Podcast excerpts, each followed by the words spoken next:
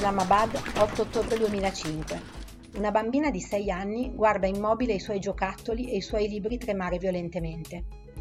Non riesce a muoversi, fino a quando la sua mamma e il suo papà entrano e la portano fuori, in giardino. Sono nel mezzo di un disastro le cui proporzioni devastanti saranno chiare solo dopo alcuni giorni.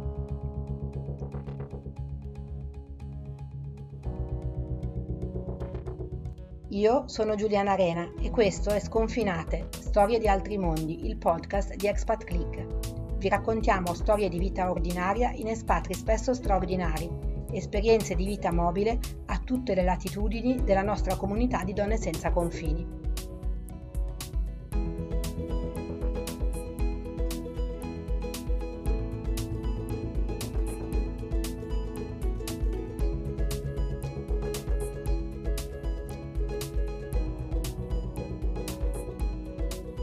Per capire l'amore di Silvia per il Pakistan bisogna fare un passo indietro. Lei e il suo compagno Mattias si conoscono in Siria nel 92 e poi, quando lui ottiene una borsa di studio per il nord del Pakistan, si trasferiscono lì, dove restano per quattro anni. Io e Mattias abbiamo vissuto in questa cittadina che si chiama Gilgit e praticamente abbiamo vissuto in quella parte del mondo che viene chiamata il tetto del mondo, perché ci sono tutte le grandi cime degli 8000 metri. Questa per me è stata la prima esperienza veramente fuori dall'Italia, fuori dall'Europa e, e, ho scoperto lì appunto che grazie anche ai miei studi di antropologia, insomma ho capito e scoperto lì che eh, nonostante non, mhmm, tanto mi ero innamorata tantissimo di Mattias, di questo compagno, e che poi stavo vivendo delle cose bellissime che avrei voluto continuare a fare. In quegli anni lui faceva parte di un gruppo di studi eh, scientifici tedeschi e lui, essendo linguista, si occupava appunto del, della questione linguistica in questa zona del Pakistan del Nord. Io eh, essendo antropologa, ma avendo anche voglia di lavorare nel sviluppo e cooperazione, mh, mhmm, iniziai a lavorare con la Aga Khan Foundation, che era una all'epoca delle mh, mhmm, organizzazioni più interessanti che lavorassero con le comunità locali. È proprio in quegli anni che l'amore di Silvia per il Pakistan, per le sue comunità locali che parlano lingue incredibili, diventa immenso Impara l'Urdu, lavora come direttrice di una scuola elementare a Gilgit, insomma il Pakistan diventa davvero una seconda casa. Fino a quando, dopo un periodo in cui lavora come interprete nel Kashmir indiano, resta incinta. La bambina di Silvia, Emily, nasce nell'aprile 99. Nel 2000 la famiglia va in Armenia e poi nel 2002 torna nell'amato Pakistan. Quindi noi ci ritroviamo nel 2002 con Mattias che parte mh, mm, per Islamabad da solo e io che lo raggiungo eh, a settembre, ottobre del 2002 appunto con la bambina che aveva tre anni e mezzo. Come al solito mh, meraviglioso, insomma io ho trovato lavoro subito dopo con una grande organizzazione internazionale che si chiamava Plan International e, ehm, che mette al centro dei suoi programmi di sviluppo i bambini e, mh, e quindi la nostra vita è continuata in questo paese che abbiamo sempre adorato, con la bambina che via via ha iniziato l'asilo, avevamo molte amiche, ehm, amici, aiuti di tate, eccetera. Insomma, tutto andava bene. Dopo tre anni si prospetta un nuovo trasferimento, questa volta a Skopje in Macedonia per l'inizio del 2006. Diciamo che rientriamo a Islamabad dopo le vacanze, mhmm, più o meno tristi e, no, e malinconici già l'idea di dover andare via, e però insomma, ci, ci, ci, organizziamo per affrontare questi mesi in cui tra l'altro Emily avrebbe iniziato la prima elementare a Islamabad e così. L'ultimo periodo in Pakistan sembra scorrere tranquillamente, fino a quando, sabato 8 ottobre 2005, tutto cambia. Io mi sono svegliata in questa casa molto grande che avevamo, mh, mm, mi sono svegliata nella mia camera da letto perché io dormo con l'aria condizionata, mio marito non la sopportava e quindi dormiva in una stanza a fianco a me e mh, mm, a un certo punto ho sentito, non lo so, come un... come non, non saprei descriverlo, un movimento in alto, in basso, a destra, a sinistra. Praticamente l'unica cosa che mi ricordo bene, chiara, è che io il momento in cui io ho aperto la porta della mia camera, in quello stesso momento si è aperta la porta di, di Mattias. Quindi siamo corsi in camera di Emily. Emily era ferma perché era un sabato, lei non andava a scuola il sabato, era ferma che guardava queste sue scri- eh, scaffali, no? queste sue librerie piene di giocattoli che ballavano era immobile, quindi l'abbiamo acchiappata, siamo scesi giù dalle scale, usciti fuori in giardino e, e, e la sensazione è stata di mamma mia, no? Con il guardiano mh, mm, che stava pregando naturalmente, perché è una situazione del genere e le scosse erano appena passate. Ehm, ed era stato molto molto forte. Noi avevamo già avuto scosse di terremoto nella nostra vita, appunto su a Gilgit eh, naturalmente, ma una cosa così io non l'avevo mai sentita prima. Silvia fa giusto in tempo a chiamare sua madre per dirle che stanno tutti bene. Poi le linee telefoniche saltano completamente. Tutto sembra però tornato tranquillo, tanto che il compagno di Silvia torna a letto.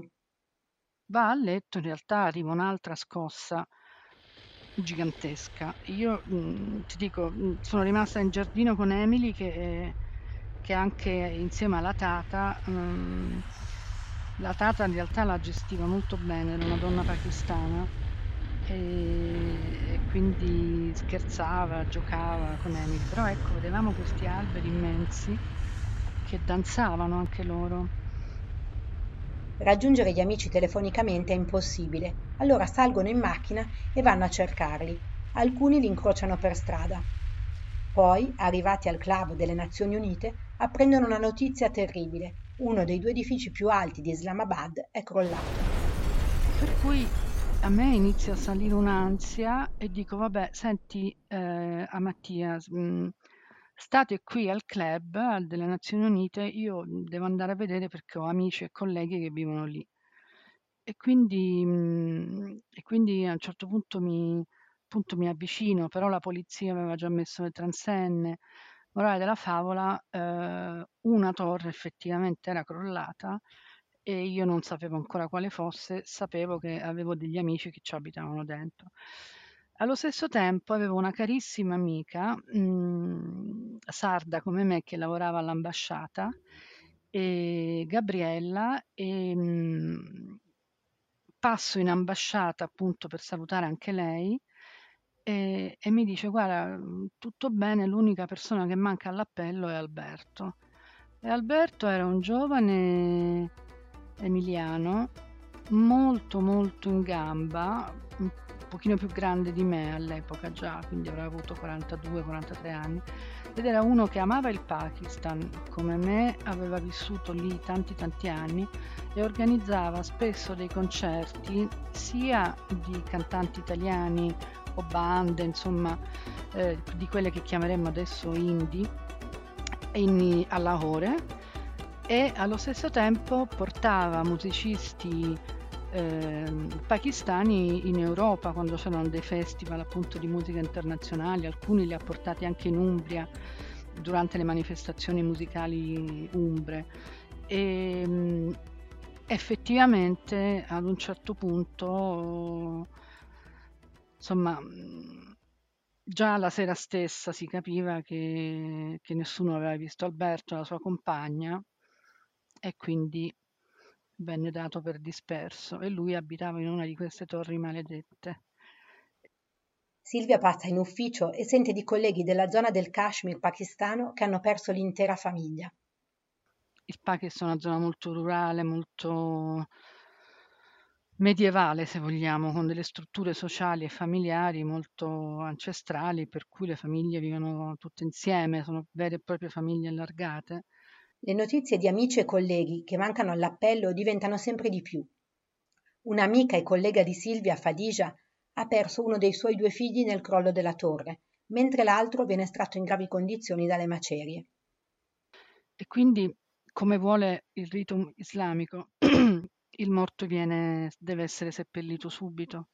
Quindi io mi ricordo che cioè non ho non ho neanche un ricordo lucido, so soltanto di essere salita in macchina, di aver seguito, ehm, altri colleghi in macchina e di aver raggiunto questa casa che era circondata da persone. Ehm, in questa casa c'era la nostra collega, la nostra carissima Khadija, la quale raccontava in continuazione che lei e i figli hanno aperto la porta per correre fuori dalla casa e in quel momento le scale, lei era al quinto piano, sono crollate davanti ai suoi occhi con i figli. Uno mm, non ce l'ha fatta e l'altro appunto l'hanno ritrovato nel pomeriggio vivo, ma so che ha passato otto mesi in ospedale perché era, era praticamente seppellito da, dai, dal palazzo, insomma. E, sì, veramente allucinante. E, ehm, e poi, infatti, io poi mi ricordo che quella sera la passai lì e, e riuscivo soltanto a stringere le mani a questa amica, perché poi era un'amica, insomma, bravissima nel suo lavoro. E lei mi guardava con due occhi spalancati e, e poi a un certo punto è arrivato il, il feretro col figlio. Insomma, non lo so, poi so che verso le 8 di sera era già buio. Ho ritrovato Mattias e, e altri amici tutti insieme. Eravamo tutti tutti veramente qualcuno, ciascuno di noi aveva perso qualcuno che conosceva. Il giorno dopo Silvia viene a sapere che uno dei caschi blu dell'ONU, che presidiano il confine tra India e Pakistan, un soldato svedese, ha perso tutta la famiglia, la moglie e i quattro bambini nel crollo della torre. È stata la volta in cui veramente mi sono messa a piangere, cioè proprio tutta l'adrenalina della giornata se n'è andata perché io nella mia testa immaginavo questa donna che sente le scosse, che magari sta dando da mangiare al piccolino sul passeggino e poi va giù e non sa più cosa succede agli altri.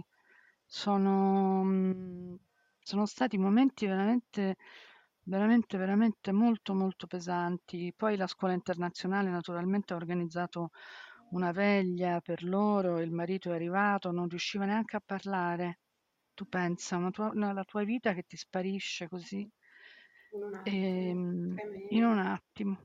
È durato meno di un minuto. Un'amica di Silvia di Sarajevo ha partorito durante la scossa. Non sa se le sue due figlie, rimaste a casa con la nonna, stiano bene, ma si fa forza e fa forza agli altri pensando a quanto ha vissuto durante la guerra negli anni 90 lei mi disse, sai, mh, sono qui anche una, c'è qui anche una coppia di amici che l'hanno ritrovata ieri pomeriggio, loro abitavano al primo piano e questa coppia era scioccata, non riusciva a parlare. E mi ricordo che Malika, la mia amica eh, di Sarajevo, diceva ma come, ma dai, avete, abbiamo sopravvissuto alla, alla, all'assedio di Sarajevo, non vi posso vedere così scioccati. Quindi sai, tu prova a immaginare tutte le emozioni che, che, che una cosa del genere mette... Cioè questa donna che ha, che ha vissuto e superato l'assedio di anni a Sarajevo, che si trova a partorire mh, mm, un bambino mh, mm, durante, durante, le scosse di terremoto, e, e, che non sa neanche dove la famiglia a questo punto, perché appunto erano tutti a casa, ma boh, le case saranno, saranno ancora, come si dice, agibili e che poi ritrova una coppia di amici scioccati che non riuscivano a parlare, neanche a piangere. Lui fumava in continuazione e lei non riusciva a dire niente. I ricordi delle ore e dei giorni dopo il disastro sono tanti e tutti dolorosi. Ne ho riparlato tempo dopo con cari amici expat che appunto avevamo avuto l'occasione di rincontrare e quindi e tutti, molti, molti amici, se non tutti, sicuramente tutte le amiche si ricordavano di me che tornai a una certa ora al buio, che, avevo già, che ero già stata a un funerale, no? E ehm, poi naturalmente ci fu la, la cerimonia per Alberto, il, il, nostro amico che lavorava in ambasciata, eh, la sua compagna, appunto. Nei giorni successivi arriva il momento del bilancio, è una catastrofe immane.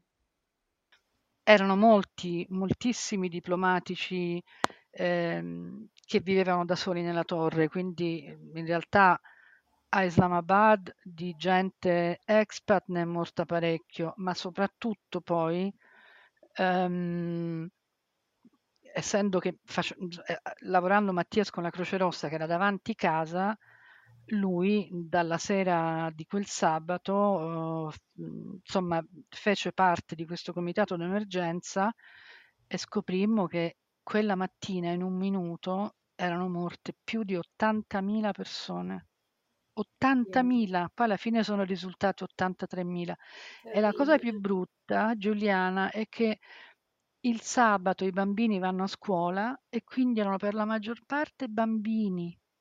Cioè, e quindi, sai, alcuni vennero trovati, quindi diciamo che il cielo di Islamabad era pieno di elicotteri, perché in realtà in 30 minuti sei in Kashmir, no?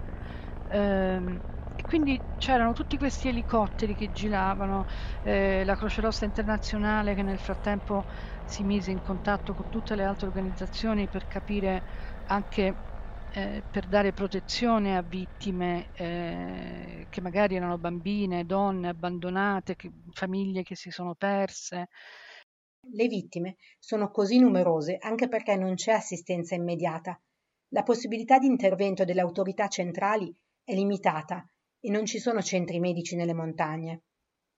Sai, considera che era l'anno dopo il grande tsunami e in realtà mh, gli aiuti arrivarono, arrivarono anche tanti, anche subito, però ehm, c'era un, gran, un grande caos perché il sistema di strade, chiamiamole così, era completamente saltato. In più è una zona dove la gente parla, parla, una, parla lingue diverse, quindi a un certo punto abbiamo trovato ONG, le più piccole, inimmaginabili, spagnole, greche, portoghesi, italiane, che arrivavano sul territorio già devastato e, e, quindi utilizzando male risorse che invece avrebbero dovuto essere dedicate e protette per la popolazione locale. Quindi insomma, mh, devo dire che per fortuna la Croce Rossa ha lavorato molto bene in questo. Intanto Mattias è stato mandato a Peshawar e Silvia lo rivede solo quando torna per aiutarla a svuotare casa per poi partire alla volta della Macedonia. Mi ricordo che casa mia era, siccome era davanti l'ufficio, appunto la delegazione, ehm, avevamo parecchie camere da letto e la maggior parte di queste erano occupati da piloti perché eh, per la crisi appunto dopo le torri gemelle e la guerra, i bombardamenti in Afghanistan, naturalmente la Croce Rossa a Peshawar aveva tantissime, tantissime, tantissimi aerei, no? elicotteri, Cessna, eccetera. E quindi a un certo punto questi, questi eh, piloti eh, quando venivano a Islamabad per, cam- per, darsi il cambio dormivano a casa mia. Emily era molto divertita. Lasciare il Pakistan non è semplice. Anche Emily, la bambina di Silvia, ne soffre. E poi in Macedonia nessuno parla di quanto accaduto là. Sembra che non arrivino gli echi della catastrofe immane che si è abbattuta su quel paese, segnandone la storia. Un paese tanto amato da Silvia ma poco considerato in Occidente. È stato molto difficile perché, ti ripeto, per me, per Mattias, è stato veramente vivere in Pakistan così tanti anni è stato fondante. Lui ancora scrive libri sulla sua esperienza. Eh, io ho fatto delle mostre fotografiche di queste zone appunto prima del terremoto. Per convincere Emily abbiamo deciso che le avremmo preso un gattino appena arrivati a Skopje e, e però sai, anche lei ha vissuto la sua infanzia lì con le sue prime amicizie, eccetera, quindi è stato veramente, veramente difficile, anche perché poi, insomma, tra bambini si viene a sapere, poi lei sa, non aveva più tre anni, ne aveva sei, eh, quindi certo. la storia di questa famiglia svedese scomparsa sotto le macerie, un altro bambino malese eh, che abitava con la famiglia sempre in una di queste torri, insomma Purtroppo, mhmm, sì, calò proprio un velo molto, molto triste. Ehm, e lei ancora adesso, quando si ricorda di quella mattina, si ricorda dei suoi giocattoli che e dei libri che ballavano sulle sugli scaffali. Mh. Però ecco, veramente lasciare il Pakistan in quelle condizioni per arrivare a Skopje, dove quando si parlava fra expat non si parlava neanche del terremoto lì, neanche di quello che stava succedendo, no? Ricostruirsi una vita altrove è molto faticoso per Silvia e anche se con il tempo è riuscita ad andare avanti, porta sempre con sé l'immensa tristezza per gli amici scomparsi, per tutte le persone che hanno perso la vita in quel minuto terribile, per il Pakistan e per tutta la sua gente. Eh, ti dico, mi viene, mi viene dentro una grande tristezza, perché sai, in fondo, quando vivi in posti del genere, eh, la cultura umana è facilmente adattabile e riesce a modo suo a conviverci. Chiaro, i morti non li riporti in vita, no? Però la cosa che sempre più mi, mi fa male vedere, eh, lavorando appunto nei paesi poveri, è come quelle piccole speranze che danno le autorità, le istituzioni locali, che non fanno veramente quasi niente per i loro cittadini e che anzi pretendono tantissimo dai loro poveri cittadini, nel momento del bisogno non aiutano. E questo è un po' il paradosso di queste società.